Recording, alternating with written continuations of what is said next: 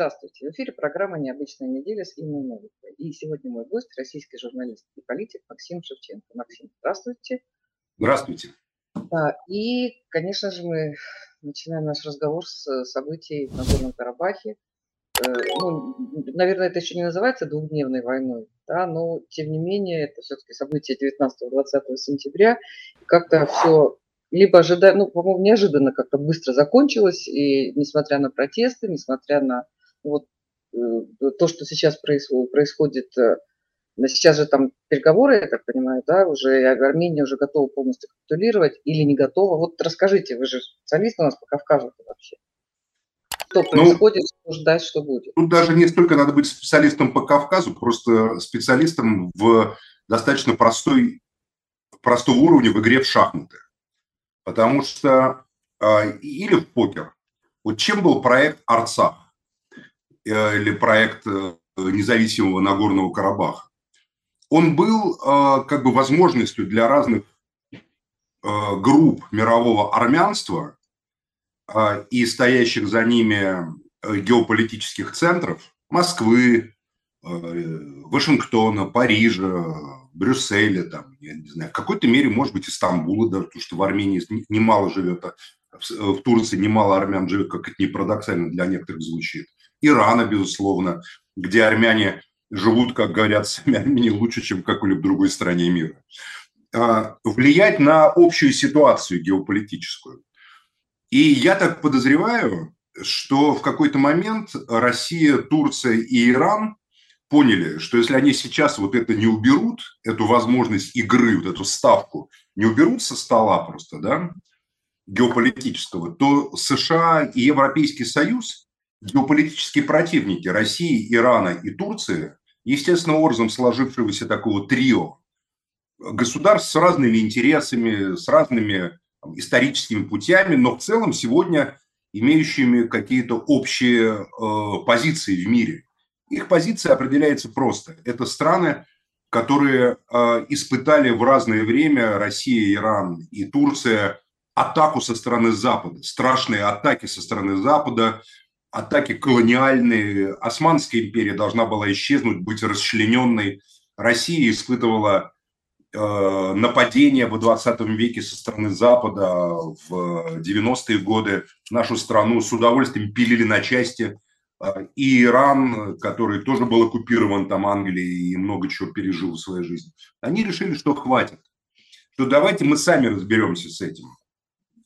И для того, чтобы с этим разобраться, надо было свести к нулю э, фактор вот этой вот армянского проекта, да, который строился не на государстве Армения, потому что само по себе государство Республика Армения, которое возникло на месте Советской Армянской Социалистической Республики, а до этого Республики Армения, которая в 18 году была создана по инициативе союзников, значит, и была антисоветской, а, она просто небольшое государство с населением примерно 3 миллиона человек. Чуть больше, чуть, чуть меньше, не обладающее ни ресурсами, ни коммуникациями какими-то трансгосударственными.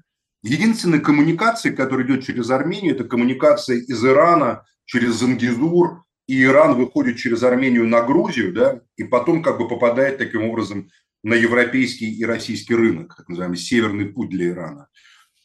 Все остальное Армения находится в окружении Турции, Азербайджана, с которыми у нее пока границы закрыты, Грузии и Ирана. Все. Карабахский фактор, проект Арцах делал армянство мировым игроком. Мировым игроком. Вот мы там, там Тигран Великий, там Страбон, там, не знаю, Плиний, там, кто угодно, там, понимаете, вот мы такие могучие. Да, ну нет, вот вам государство, живите в нем, пожалуйста, радуйтесь. А этот проект был возможностью давить на всех, на Азербайджан, на Турцию, на Россию, на Иран, возможность стравливать их всех. Поэтому я уверен, что то, что сделал Азербайджан, он сделал по безусловному согласованию с Москвой, Анкарой и Тегераном. Недаром в момент, когда началась азербайджанская операция Сергей Шойгу, министр обороны, который, напомню, страны, которая ведет войну, то есть нашей с вами страны Российской Федерации, полетел в Тегеран, а министр обороны Турции был постоянно на онлайн-связи со своим коллегой в Баку. Все было под контролем. Задача была какая? Как можно быстрее э, убрать эту проблему под э, названием проект Арцах и таким образом оставить глобальное армянство, которое стало все больше ориентироваться на Запад, что доставляло серьезную проблему трем большим игрокам – России, Турции, Ирану, оставили в безвоздушном пространстве, как бы подвешенном воздухе. Помните, как в мультфильме «Том и Джерри» там внезапно из-под ног кота исчезает что-то, и он так, ах, в воздухе падает вниз. Вот это вот и было сделано, мне кажется, и было сделано, конечно же, судя по реакции Путина, который совершенно не хочет свергать никакого Пашиняна, а даже вчера Владимир Владимирович Путин разговаривал с Пашиняном, ну, вчера, когда мы записываем с вами, да, накануне. То есть мы помним, когда у Путина негативное отношение к кому-то, как к Зеленскому, то Зеленский не мог до Путина дозвониться, не то что письма писать, а встречах речи не было с Зеленским. А с Пашиняном, смотрите, и письма Владимир Владимирович с ним в переписке находятся, и созваниваются периодически, регулярно, да, в момент кризиса. Почему? Потому что Пашинян э, по-настоящему теперь уже, вот после того, как Карабах вернулся в состав Азербайджана полностью, армяне Армения перестала быть фактором геополитического стратегического значения. На местном уровне, да, там еще можно испортить жизнь э, по поводу Зангизура, там коридор Зангизурский, стравить Турцию с Ираном, как Запад хотел. Но это уже гораздо сложнее, гораздо сложнее. Поэтому снятие карабахского фактора – это огромная стратегическая победа такой антизападной, э, ну если и не коалиции, то, по крайней мере, тройки, в лице Турции, России и Ирана. Или России, Турции, Ирана, или Ирана, России, Турции, как угодно, в любом порядке их называете. В любом порядке. Ну вот, э, если вспомнить э, события последних лет, э, особенно с приходом Пашиняна, ведь Армения очень целенаправленно вела антироссийскую политику, там прижимался российский бизнес очень серьезно, а, закрытые российские каналы, там просто очень много грязи вот и сейчас идет в отношении России – и, ну, на самом деле, я вот согласна с тем, что какие-то силы хотели использовать Армению, и, ну, понятно, что это не Украина. Бессмысленно. Бессмысленно. Армения, в отличие от Украины, сама по себе не имеет никакого стратегического значения. Она имела значение только как эпицентр конфликта Большого Кавказского. Вот сама по себе как государство, а Армения – это просто государство, на территории которого проживает 3 миллиона армян. Ни больше, ни меньше. Да, там есть атомная электростанция, Э, российская, которая контролируется Росатомом, я так думаю, потому что армяне сами не в состоянии ее содержать, естественно, э, которая продает электроэнергию соседним странам, в основном там Грузии, Ирану, там Азербайджану и так далее. А, ну, в общем, э, в целом я абсолютно не соглашусь с вашими размышлениями насчет того, что Армения заняла какую-то антироссийскую позицию. Я напомню, что значительная часть так называемого серого импорта – в обход санкций идет именно через Армению в Россию. Через Армению в Россию попадают машины. Да, растамаживаются они в Киргизии, там проще это, но въезжают они через Армению, так называемый армянский транзит. Косметика и бесконечная номенклатура. А Армения очень сильно связана с российской экономикой, с российским внутренним рынком.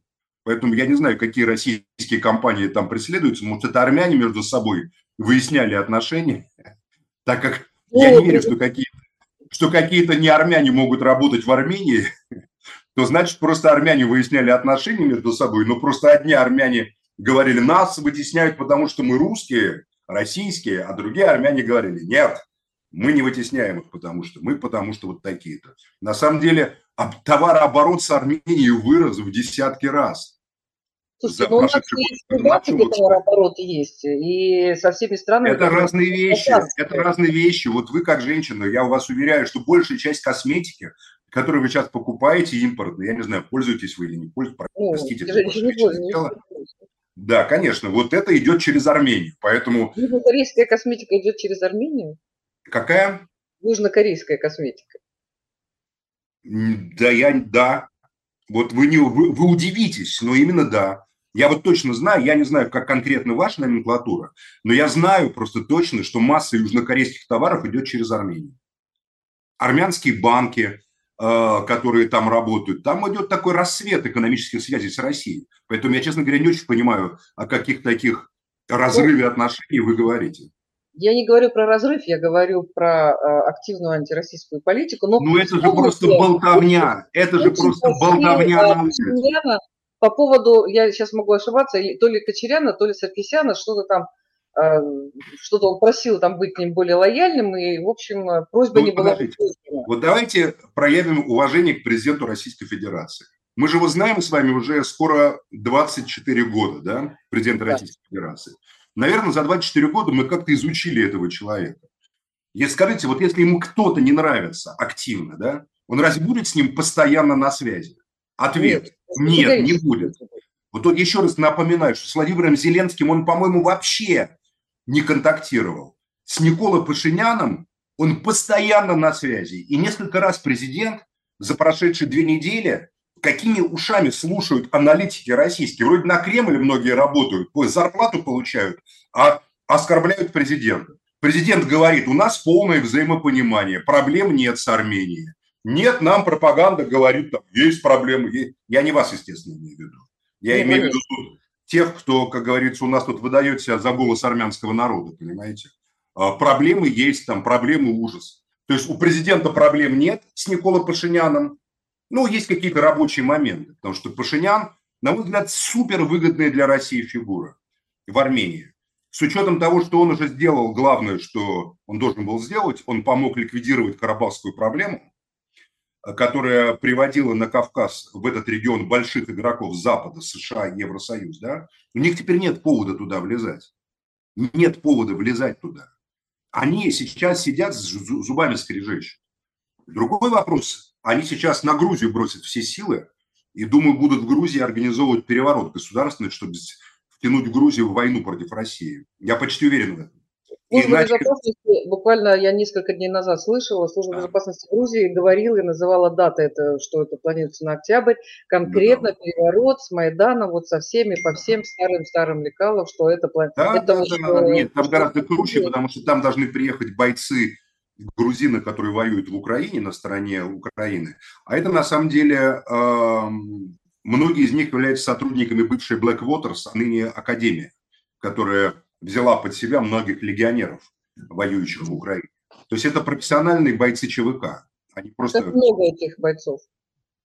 Как вы думаете? Ну, Академия – это одна из крупнейших в мире частных военных ну, сколько, 100 тысяч, 10 тысяч, 200 Нет, ну, для, для Грузии достаточно 500-600 бойцов, чтобы, потому что все в Грузии, все в Грузии решается в центре Тбилиси все равно. Вот как все перевороты, все события в Грузии решаются на проспекте Руставели, просто вот там, только на очень небольшом ну, территории, поверьте. Но не будем сейчас Грузии. Давайте закончим с армянами.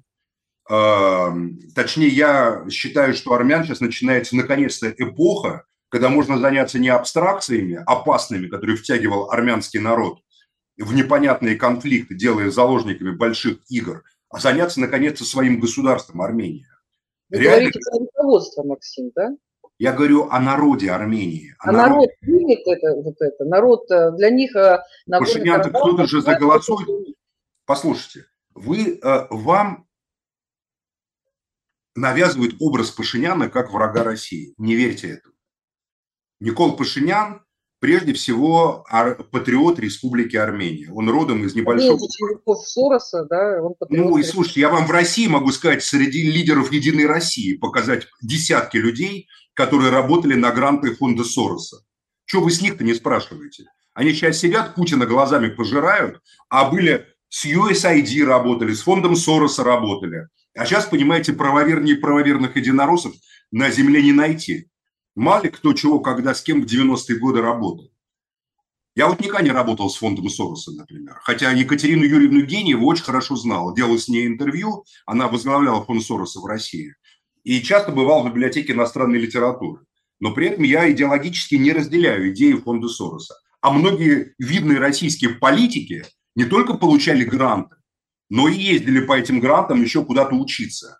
Однако сегодня это видные, как говорится, путинисты. Поэтому что нам пинать этим фондом Сороса? Давайте мы посмотрим там или USAID, посмотрим в реальности. В реальности, в современной реальности, если вот отрешиться от этой мишуры пропагандистской, в современной реальности Пашинян сделал, еще раз говорю, очень ценную работу. Он как бы обрубил щупальца западного, западных инструментов, а, помогая как бы ликвидировать вот эту карабахский вопрос, который был инструментом для вылезания Запада в регион.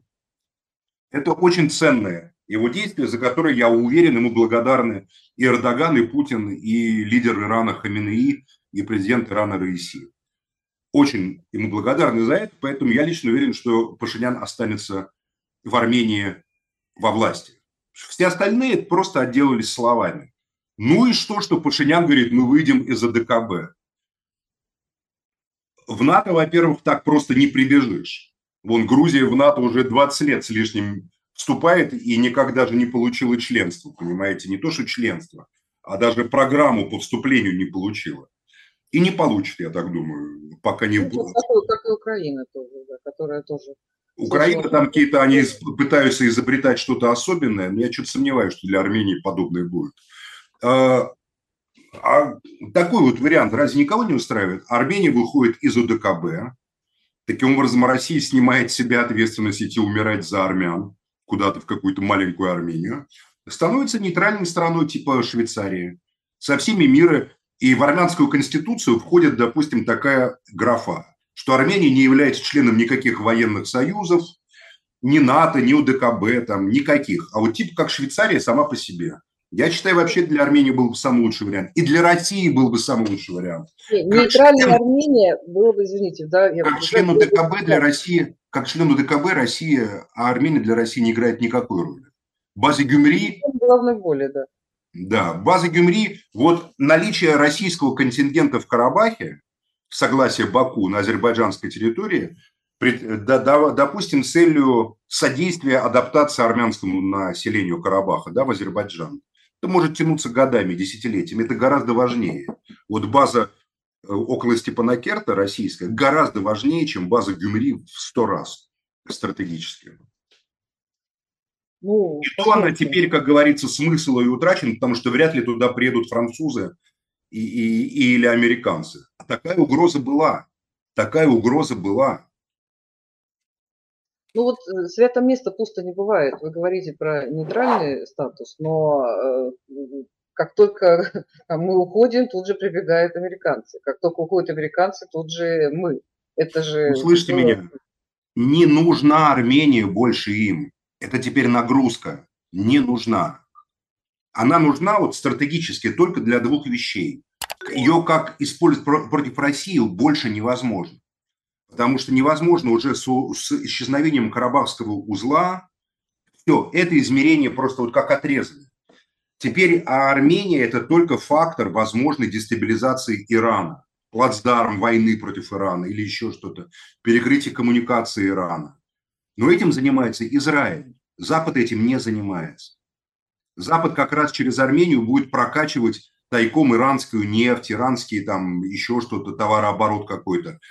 Потому что Запад не хочет рвать отношения с Ираном, который является одним из крупнейших производителей нефти потенциальным в мире, и который может изменить в ту или иную сторону рынок энергетический там и, другой.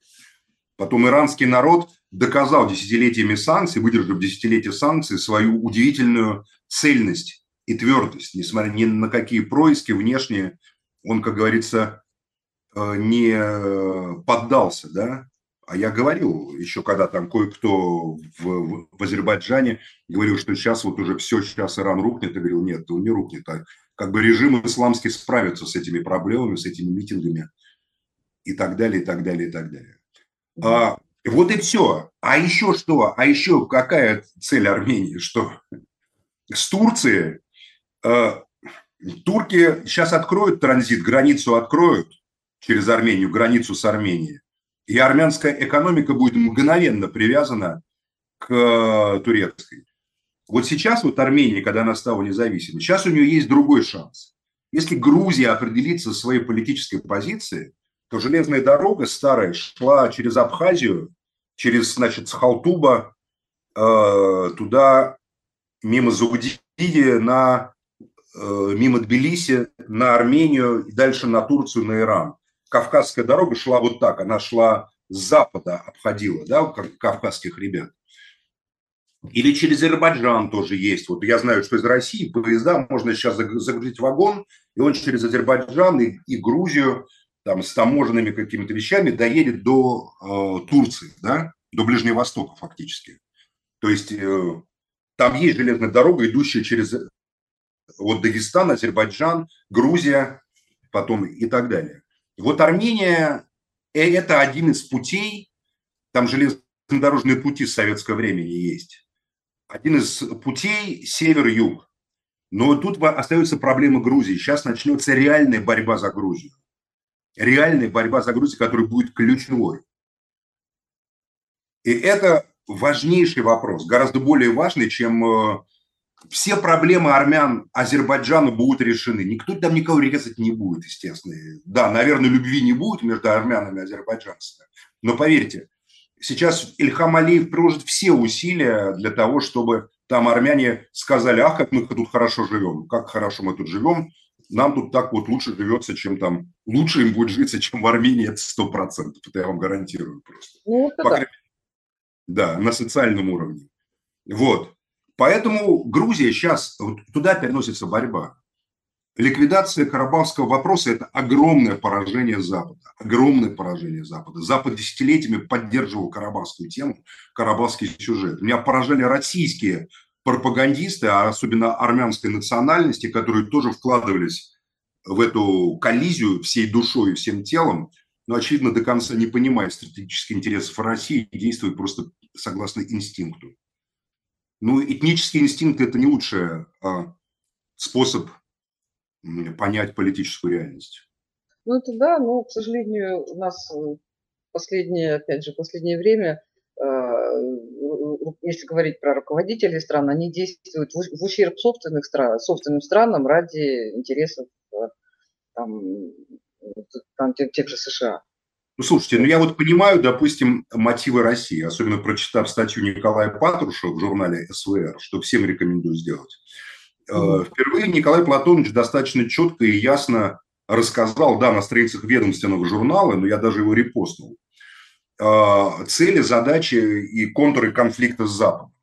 Впервые там вот обозначены какие-то вещи, да, колониальное прошлое. Западная мировая экономика создана на протяжении столетий западной колониальной экспансии. Да? И сейчас против Запада объединяются страны с разными режимами. Китай – один режим, там, национал-социалистический, да, так грубо его назовем, национал-коммунистический. Россия, значит, авторитарно такой как бы монетаристский, я бы так назвал, российский режим. Там Иран, значит, теократическо, теократический режим теократы демократические, как ни странно, вот он так вот, такой шариатский. Там Бразилия и еще одна, там вид демократии такая классическая Бразилия, да, где социал-демократы, либералы там и так далее. Индия, э, такое государство, которое такой фашистский ренессанс переживает там с такими дикими э, кастовыми какими-то идеями, которые правящая партия, Бхарата Джаната партия транслирует там массовыми убийствами мусульман и христиан, о которых не говорят ни Запад, ни кто, кто хочет иметь с Индией экономические какие-то отношения. Разные страны, но все эти разные страны в один голос с разными режимами, политическими системами говорят, Запад достал. Запад не может один указывать всему миру, как всему миру жить. Запад не может один обеспечивать производство единой, единственной валюты, да, или там вторая резервная, тоже западная евро. Вот доллар и евро, да? Что это такое, говорят? А, мы должны изменить мировую экономику. Поэтому возникает БРИКС, поэтому возникают другие какие-то системы, союзы а, стран с разными культурными, цивилизационными, идеологическими особенностями. Очень интересный текст Патрушева. Очень рекомендую его понять и прочитать, чтобы не голословно говорить о целях, задачах стратегических России, Впервые так это ясно и сложно. Что до этого были попытки что-то... Может, референту Николая Платоновича поменялись, я не знаю просто. А, значит, вот очень ясное изложение, которое многие вещи... Я всегда выступал за конфликт с Западом, за то, чтобы выйти из-под опеки этого мирового зла. Я, не, естественно, имею в виду не жителей западных стран, там Германии, Франции, Италии, которых я очень люблю, уважаю и ценю культуру. Это и Америка. которое сформировалось. Да, вот эта вот система, система глобального финансового капитализма, который разжирел, как такой страшный спрут над человечеством, которого создали когда-то, который возник на основе, там, не знаю, британских Ост-Индийской и Вест-Индийской компании. А, и это важный момент. Это вот именно настоящая мировая плутократия. Объявить ей войну, мировой плутократии, это достойная задача, которой я всегда готов подписаться. Только важно, чтобы, борясь с внешним Западом, еще не забывать про внутренний Запад в нашей стране, который мимикрирует. Как я уже упоминал, люди, которые душой и телом служили все 30 лет э, вестернизации России сегодня изображают из себя самых больших пособников, понимаете ли. Ну, а до этого они служили коммунистической идее с тем же усердием. Ну, да, такие бюрократы. Бюрократия вот, такая. Да, вы вспомнили этот мультик, да, Том и Джерри, да, там, позавис. Так завис и быстренько переобулся. И причем ничто не мешало перебываться. Это, к сожалению, это, это политика. А вот э, по поводу, а вы э, перечислили массу стран, когда говорили про статью Патрушева, а вот про Африку. Да, про, э, вот ничего там не было сказано про Африку, потому что сейчас ведь у нас... Было. Николай Платонович про Африку много там чего рассказал, поскольку Африка, это, собственно, было первое завоевание Запада. Сначала, ну, не англичан, а португальцев и испанцев, которые начали как бы вывозить рабов, порабощать Африку, захватывать. На Африке, собственно, Африка – это печень Западной Европы, западной цивилизации, которая подпитывала только одних рабов вывезли 15 миллионов человек из Африки, чернокожих, понимаете? Препятствуя развитию социальному, экономическому, культурному Африки, сознательно держа ее на низшем уровне. Он упоминает там и Бельгию, где отрубали руки, если не собирал человек э, норму каучука. Там, Конго, это Конго, Конго, это в Конго, Конго. было, да. Бельгийцы это делали. А, в общем, э, да, Африка – это серьезное дело.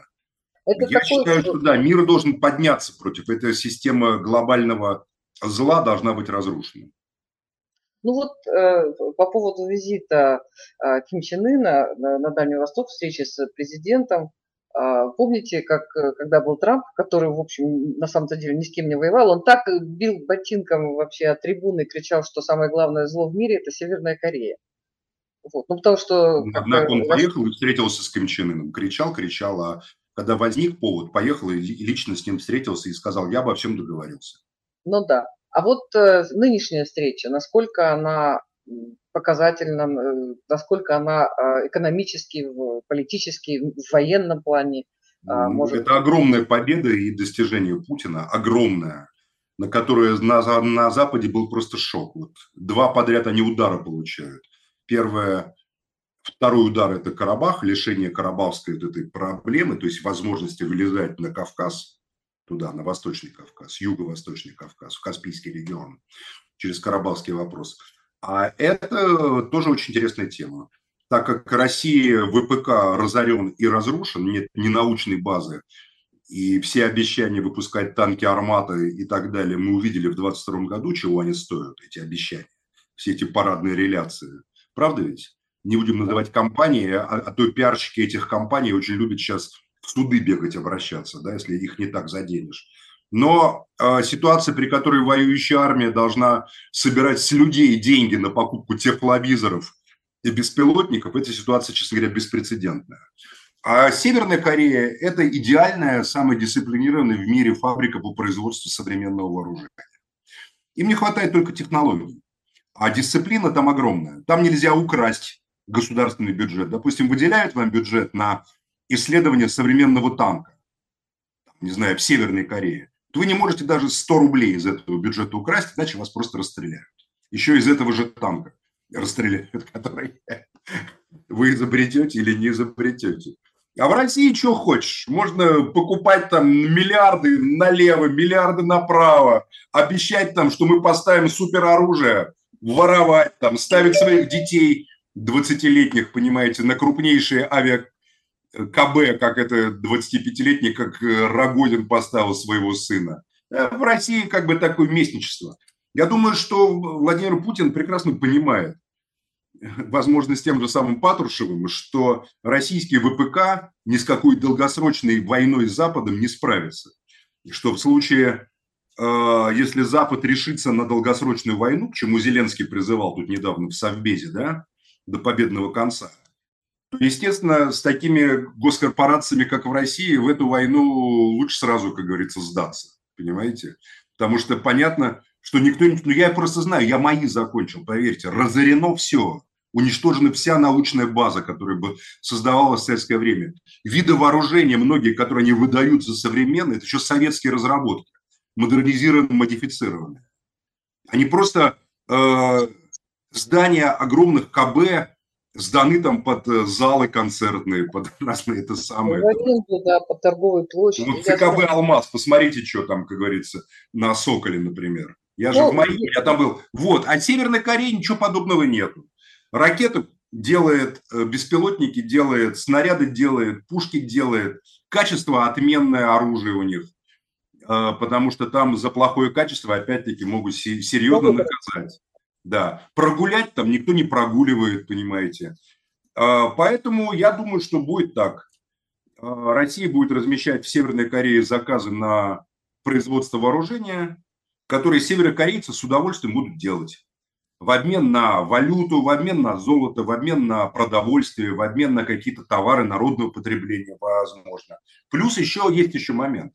Понятно, что Ким Чен Ын, Ким Чен Ын не приехал бы в Владивосток без, э, если бы не было кивка из Пекина, если бы товарищ Си Цзиньпин не сказал, да, конечно, Ким, езжай. Потому что Северная Корея э, против которой в 2017 году Владимир Ильич Путин ввел санкции, в 2017 году, напомню, своим президентским решением, ограничивающие доставку из Северной Кореи столь необходимых сегодня российскому ВПК редкоземельных металлов, цинка, которыми богата Северная Корея на самом деле. Эти санкции, как мы поняли по заявлению Пескова, не отменены до сих пор. И это разумно, потому что это редкоземельные металлы и цинк в России применить даже негде. Мы ничего производить-то не можем. Поэтому давайте мы лучше там на месте пусть создадим в Северной Корее военное производство суперсовременное, а китайские товарищи еще помогут искусственным интеллектом, чипами. И кто там проверит, что там на китайско-корейской, северокорейской границе происходит? Какие там будут наблюдатели ООН или ЮНЕСКО?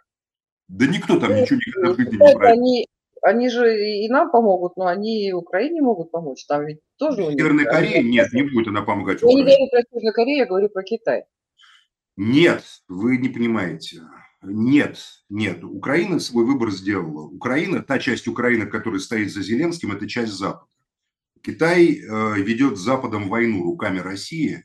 И, э, Понимает, что после России, если вдруг, будет Китай. Целью будет Китай. Поражение России выводит НАТО к, к Хабаровску. Поэтому, конечно, естественно, я не знаю, будет Китай или не будет, но Китаю совсем не надо, чтобы базы НАТО были там в, на расстоянии там, сотен километров от э, китайских городов и китайской столицы, понимаете? Поэтому да, Китай, для Китая очень важно, э, чтобы Россия, если и не победила, то, по крайней мере, не проиграла в этой войне. Э, Китай, конечно, сделал ставку на Россию, просто китайцы принципиально не втягиваются в сами войну. Ну, слава богу, есть Северная Корея, которая в войну тоже не втягивается, но как бы обладает самыми большими, наверное, в мире запасами вооружения, превосходящими, я думаю, по своему объему натовские запасы. Ну, вообще удивительно, я тут читаю, посла России вызвали в МИД Южной Кореи из-за переговоров Путина с Ким Чен Ыном по поводу того, что как они смели а, общаться с Пхеньяном, Северной Кореей, обсуждать какие-то вопросы сотрудничества. Мне кажется, это совершенно нормальное дипломатическое... Э, Нет, ну, наверное, но это просто... просто ну, слушайте, это совершенно нормально. Вызвали посла и наверняка вежливо предъявили ему ноту. Потому что Северная Корея и Южная Корея находятся в состоянии ай-яй-яй каком. А Россия, еще раз говорю, в 2017 году санкции вела против Северной Кореи как член Совета Безопасности ООН присоединившись из-за то ли ядерных, то ли ракетных испытаний, я сейчас точно не помню, Северной Кореи. Поэтому вызвали, вызвали. А Южная Корея находится сейчас в непростой ситуации. Одно дело противостоять КНДР, а другое дело противостоять блоку Китай, КНДР, Россия, который складывается на Дальнем Востоке. В ответ ему должен сложиться блок в лице КН... Южная Корея, Республика Корея, Япония, США, например. Понимаете? Ну, в общем, для южнокорейцев это, прямо скажем, не слишком приятная ситуация, потому что страна находится на расстоянии вот так вот представленного дула пистолета. Сеул обстреливается из артиллерийских систем, не очень дальнобойных, в случае кон- конфликта. Максим, хочу еще спросить по поводу все-таки США, предстоящих выборов, по поводу э, выступления и Зеленского, и Байдена да, на Совете Безопасности в ООН. А, и по поводу массы уголовных дел в отношении Трампа, ну, только одно из них, вот это там штурм Капитолия, который выдается как стра- страшнейшее политическое преступление. Ну вот а, что там происходит, и а, для нас, конечно, интересно, они, правда, заявили, что еще 24 миллиарда готовы дать. Но вот э, насколько хватит терпения и Конгресса, и американцев, и, э, в общем, какие шансы и у Трампа, и у Байдена? Ну, какие шансы у Байдена? Ну, он обещает, его помощник говорит, что он Какие так шансы у Байдена, если надо спрашивать у его врачей, которые поддерживают его? Трамп полон сил, рвется в бой и по всем рейтингам там опережает их и готов дать бой, так как Трамп не одинок, его поддерживает Такер Карлсон с двумя, 50, с двумя 150 миллионами просмотров интервью Бай, э, значит, Трампа. Его поддерживает Илон Маск, который собирается реформировать свою X, да, значит, этот Твиттер. А, и, в общем, много кто поддерживает. И главное, война в Украине, она становится теперь для Байдена существенным фактором. Он будет очень хотеть ее прекратить или заморозить до выборов. Значит, теперь, как говорится, Россия может и шантажировать, допустим, и Байдена тем, что война будет продолжаться. Зеленский выступил очень глупо в Совете Безопасности. Я не знаю, кто ему писал эту речь, но я не думаю, что американцы эту речь встретили с большим удовольствием. Нет, естественно, они рукоплескали, но Зеленский призывал, очевидно, ощутив свою мессианское такое, мессианскую роль такого вождя, меняющего человечество, к войне до победного конца с Россией. То есть до момента, когда, по его словам, должен флот покинуть Севастополь, Крым должен уйти. То есть он сказал Западу, я призываю вас к войне на десятилетия, как минимум. И кормите нас, кормите. Ну, кого нас? Вооружайте нас, вооружайте. Во-первых, Запад э, и так уже ну, чешет репу. Чешет репу, считая деньги, которые послал в Украину. Там 100 миллиардов сейчас, еще 200 миллиардов, 300 миллиардов. Это при всем при том, что это провоцирует гиперинфляцию. Это не создает особых рабочих мест, в Европе, а гиперинфляцию провоцируют. То есть а результатов никаких нет. А где гарантия, что поставив F-16 или Абрамс, Украина прямо там решит все вопросы? Нет таких гарантий. Э, ни Клейстов, ни Гудерианов э, образца 41 года мы там что-то не видим. Э, поэтому, поэтому Запад, конечно, аплодировал там, в лице Албании, очень важного государства, Зеленскому, но в целом, я думаю, очень как бы кисло воспринял эту перспективу Зеленского.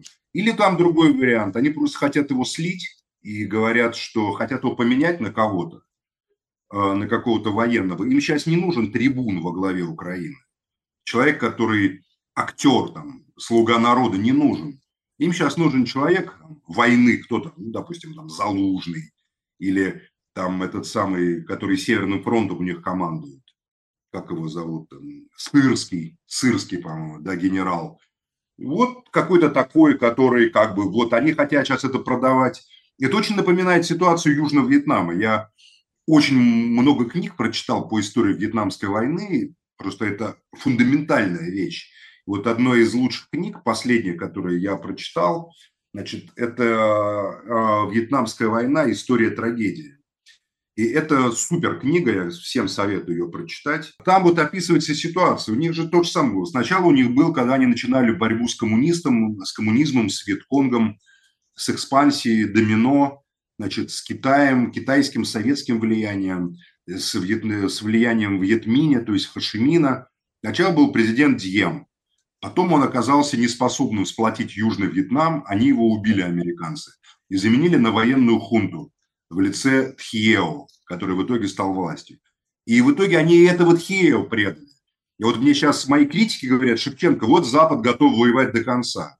Так вы почитайте, они и Тхиеву поддерживали до конца.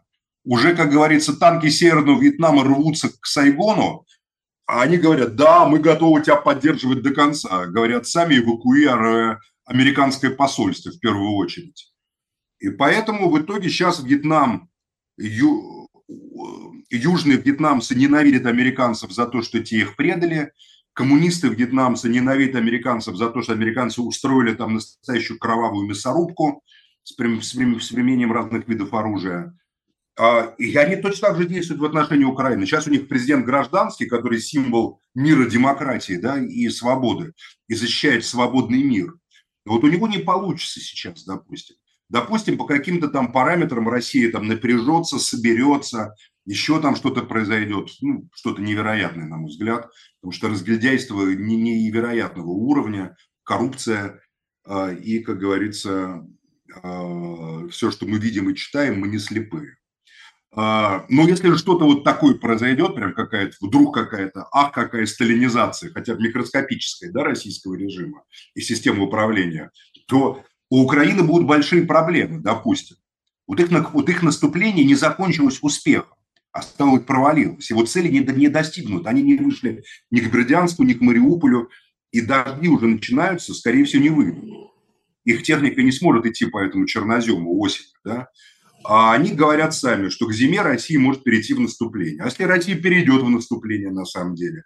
А если украинцы будут потеснены, если будут еще дополнительные потери ужасные, которые э, на наши сердца падают, конечно, горем и кровью, мы не рады вот этому всему, но что делать, как говорится, война есть война. Да. А тогда как? Тогда Зеленского будут менять.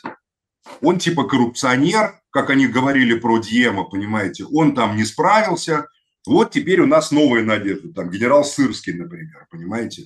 Он там боевой генерал, Харьков, герой Харькова, что-нибудь еще, как они про Тхео говорили тоже он будет там всех спасет, он отстоит ценности западного мира. Как менять, Максим? Что, выборы уже заявили, уже Зеленский сказал. Ну, выборы, в частности, выборы, выборы, есть два способа сменить Диема. Выборы, либо несчастный случай. Вот с Диемом случился несчастный случай. Ну, нет, его убили, застрелили просто. Ну, как несчастный случай. А американцы сказали, мы тут ни при чем, это не мы, это вот сами эти вьетнамцы. Те, кто этого Диема убил, сразу же самих убили, понимаете, не успели они никаких да, дать интервью журналистам. Вот. Ну, либо выборы, либо несчастный случай. Я думаю, они выберут несчастный случай, потому что тогда его можно представить героем. Ну, а вот э, э, может ли что-то изменить, э, вот, если так, ну, возможная победа Трампа? Потому что ему Конгресс ведь работать не давал. Возможно, да, возможно, но это на самом деле и надежда для Владимира Зеленского, потому что Трамп его волнует как настоящего американца не какие-то международные авантюры, его волнует ситуация внутри США. Он может сказать Зеленскому, Володя, ты даешь мне досье на Байдена и на Хантера, так, чтобы я посадил навсегда республика, демократическую партию в тюрьму на тысячу лет, да? Чтобы... А в Украина, украинское досье семьи Байденов, там судя по всему, возможность очень больших сроков по американским законам. Коррупция, там, обман, правосудие, ну, там много чего, понимаете? Того, что нам не понять. Не это досье? А? Я понимаю, что... Я Нет, понимаю, оно как бы есть в целом. Нет, оно как на чем основывается? На том, что, допустим, Трамп становится президентом, Зеленскому делает такое предложение, Зеленский говорит «да», и потом Зеленский посылает прокурора Украины давать показания в США, это же не просто какие-то бумажки. Кто-то должен дать показания. И Джо и Хантер садятся на большие очень сроки. А, и э, Байден и, республи... и Трамп и республиканцы громят демократическую партию. А в ответ на это Трамп усиливает поддержку Зеленского. Я совершенно не исключаю такой вариант. Американская политика невероятно прагматична и, ну, как и любая другая, но американская особенно. Достаточно почитать из этой книги, которую я упомянул, Хейстинг, Хейстинг, автор американец, а, Вьетнам. История трагедии. А, переговоры Киссинджера и Никсона, которые были записаны в овальном, в маленьком кабинете в Белом доме, и стали достоянием только из-за общественности, только из-за Уотергейта. когда все записи в Белом доме были обнародованы. Да? Вообще это секрет. Уровень цинизма просто поражает. В этой книге почитаете. Начать бомбардировки Северного Вьетнама, Ханоя, рождественский. Ни Линдон Джонсон, никто не решались бомбить Ханой. Они бомбили военные объекты. Просто обрушить на Ханой бомбы, убив тысячи человек и потеряв 18 там, или 16 Б-52 над Ханоем, да, для того, чтобы поднять рейтинг президента. Слушай, ну, 6 и 8 августа 45 года они тоже не забоялись, понимаете? Не, ну там были отношения со Сталиным, там же не рейтинг Трумина был, был на кону. Там было как бы желание остановить Советский Союз, показать ему, вот у нас есть на тебя дубина, да? на все твои танковые армии рыбалка, у нас есть атомная бомба. А тут просто рейтинг, внутри американские дела, и в жертву им приносится абсолютно, там тогда были парижские переговоры, Киссинджер летал с одной стороны, встречался с северо-вьетнамской делегацией там в Париже, да, с другой стороны они планировали вот эти вот дела для того, чтобы поднять рейтинг Никсона.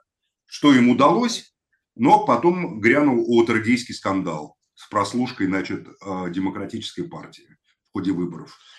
И, как говорится, бомбардировки и гибель тысяч людей не спасли Никсона от импичмента.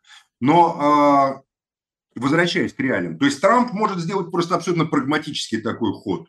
Ага, Володя, ты мне сдаешь демократов, я тебе в ответ на это продолжаю поддержку и даже усиливаю поддержку. Не надо верить его словам, что я там прекращу войну. Он будет э, торговаться, торговаться. Торговаться э, и с Путиным, и с Зеленским, и со всеми остальными. Его задача – создать задел внутри США. По большому счету, американских политиков такого уровня, как Трамп, и такого вида, как Трамп, таких давно не было в Америке. Может быть, никогда не было. Он внесистемный политик. Ну, волнует, не было, да. волнует только американская ситуация, только американская, по большому счету. Его представление о том, что такое Америка great again, снова великая у него же в голове это есть, он вполне это рассказывает. Надо ну, посмотреть интервью Такеру. Это очень интересный, очень важный документ, я считаю. Да, ну мы же тоже как бы наш э, лозунг, да? Ну, безусловно, безусловно, Трамп критикует демократов за продолжение этой войны, смысл которой американским избирателям все менее понятен. С Россией вроде коммунизма в России нету. Ничего не делим с Россией, да. Никакие России не угрожает Америке нигде как Советский Союз угрожал там. Ни на Кубе не угрожает, нигде. Вроде по всем параметрам можно договариваться. За 22 год увеличился продажа в, два раза, продажа урана из России в Америку, в США. На 127% продажа аммиачных удобрений из Российской Федерации в Соединенные Штаты Америки за 20 извините, за 23 год, за этот год, а не за 22 за 23 уже, уже, уже война идет полтора года, да? То есть, а, а, а, оказывается, геополитически у США и у Российской Федерации, не у Советской империи, которые претендуют на полчеловечества, а вот у Российской Федерации нету разногласий. Между нами нет, на самом деле, геополитических каких-то проблем. Поэтому Трамп и Байдена и щемит и говорит ему, а что тогда ты так с Путиным не можешь договориться? Если наша проблема – это Европа, а Европа – это есть главная проблема Америки, из-за которой все это началось. И из-за которой моя версия, Америка попросила Владимира Владимировича Путина сделать это, но побыстрее. У Путина просто не получилось побыстрее. Вот. А Европа – главная проблема. Про Европу Трамп говорил, когда приезжал на, в Брюссель на саммит НАТО и говорил, я устал, говорит, платить за вас, за всех. Когда платить в НАТО будет Германия, там, Голландия, другие страны. Почему Америка должна платить за всех? Вот и все. Поэтому э, как, ну, раз, как раз Америка с Россией никаких принципиальных конфликтов не имеет геополитических. Не имеет. Трамп об этом говорит. То мы ссоримся с Россией, э, мы отдаем Россию Китаю просто. Под Китай Россию подгоняем сами. Это Байден делает, на мой взгляд, специально. Но почему, это, наверное, тема другого, более долгого интервью. Да, да, но тем не менее э, такая, э, такое полное, тотальное попытки расчеловечения э, России, российской культуры, российской истории, науки, они, ну, я думаю, что это тоже очень затратное мероприятие. Это в Европе в основном происходит. Я вас уверяю, в Америке это не так. Ну, Америка говорите, более сложная страна с гораздо более свободными законами, чем в Европе. Это, это, это, понимаете, это Европа такое либерал-фашистское пространство, по большому счету. Где там бюрократия типа имеет такую чудовищную власть, что может запретить там что-то кому-то. Или не запретить. Вот не, вот не трепка пела в Берлинском театре. Мэр зачем-то дурачок пошел извиняться там за то, что Анна не трепка, значит, поет. Не- я не думаю, что какое-то расчеловечение особо производит. А что, а, что, а что такого русская культура предъявила за последние 30 лет миру, что прямо... Ну, я говорю не про последние 30 лет, а я говорю про последние 300 лет. И, как туда или противоречие? 200 лет. Достоевский, Толстой, Не, ну когда Достоевский. картины Чехов самый- э, там украинских танцовщиц. э, Да я вас умоляю, что Украина, понимаете, э, у русских э, большая тройка, Толстой, Чехов, Достоевский, а Украина, что Леся Украинка, э, кто там еще? Тарас Шевченко, хороший поэт, единственный из них из всех. И этот самый третий, который писал «Твои очи, я к той море». Все забываю, как его зовут, у него там 100 томов стихов написано. Короче, ну как бы несопоставимые вещи. Никто не собирается отменять Чехова, Толстого, Достоевского. Ну, ну пожалуйста, и там или Чайковского. Ну не верьте этому. Ну, Хорошо, не не верьте этому бреду. Чехов остается самым популярным драматургом в Великобритании после Шекспира. На втором месте. И в Японии, говорят, кстати, тоже. Ну, история как это, э, тезис, антитезис, синтез, да.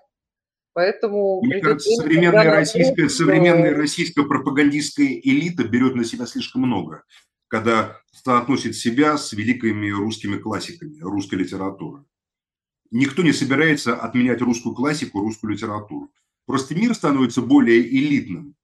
А в элитных заведениях Запада, где готовят реальных хозяев мира, поверьте, преподают русскую классику, русскую литературу, изучают ее на очень высоком уровне. А для масс, Для масс это не нужно. ну а вспомним, а что там такое отменили? Вот видел я, он, правда, лет 10 назад был снят британский фильм «Война и мир». Отличная интерпретация «Войны и мира». Отличная. Более психологическая, чем у Бондарчука, меньше батальных сцен, но зато как бы более живая. Такая очень интересная, оригинальная интерпретация. Нынешние э, западные интерпретации, они, ну и американские, они вызывают ужас, поскольку там э, они такие все Есть. а, А у вас не, не вызывает даунхаус этого самого Ивана, как его, этого клоуна, папа, который Гойда кричит, как его зовут? а, Охлобыстин. Охлобыстина. Вот его даунхаус, это идиот Достоевского. Вы посмотрите, это идиот. Вот это, на мой взгляд, отмена русской культуры и издевательство над русской культурой, снятые в 90-е годы Иваном Охлобыстиным. Он до сих пор гордится фильмом «Даунхаус». А, по-моему, это мерзость и ру- русофобия, каких просто мало. На Западе никто ничего подобного не снимал, скажу вам откровенно. Я видел все интерпретации Чехова, Толстого, Достоевского, и они все с глубоким уважением, с попыткой понять как раз загадочную русскую душу, а не представить ее в таком комически гротескном таком, знаете, пародийном э, ключе, как это сделал Охлобыстин, который сейчас глотку рвет там и, и требует истребить весь украинский народ или половину украинского народа, переселить их какую-то какую несет несусветную Ну, такую это- это- это ужасные вещи, на самом деле, и вы тоже сказали, что... Ну, даунхаус это он и есть. А Хлобыстин это и есть даунхаус, даунхаус. Вот он и есть такой. Вот он и есть постмодернист, клоун постмодернист, понимаете? Который, как говорится, на Западе вот такие, как он, отменяет русскую культуру. А на Западе полно, как бы вот это схлынет, эта волна. Эта волна схлынет, и будет наоборот, будет интерес. Но я же говорю, Конечно, что отрицать, а потом будет интерес. Ну, посмотрим. Спасибо вам большое. Это была программа «Необычная неделя» и наш гость, а, российский журналист, политик Максим Шевченко.